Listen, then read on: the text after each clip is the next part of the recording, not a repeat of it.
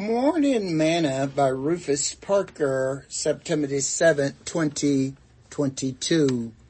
Resist the devil. Submit yourselves therefore to God, resist the devil and he will flee from you. James chapter 4 verse 7. Today's morsel. Okay, most saints in the church understand that once you become a Christian, you have an adversary called the devil. Some may call him Lucifer, Satan, the dragon, the deceiver of the brethren.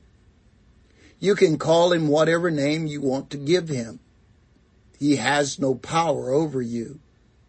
The only power he has over you is what you give to him. If you do not resist him, he will defeat you. James tells us to submit ourselves therefore to God. Resist the devil and he will flee from you. If you are one of those who must repent every day, you are not submitted to God.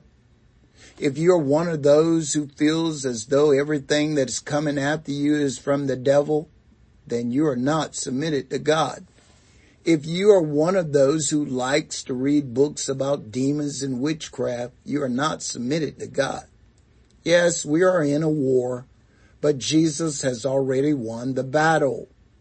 So the next time Satan comes around, just remind him where he is going and live your life on this earth with joy and contentment in Christ.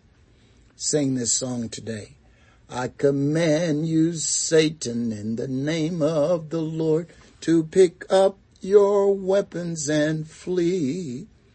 For God has given me the authority to walk all over thee.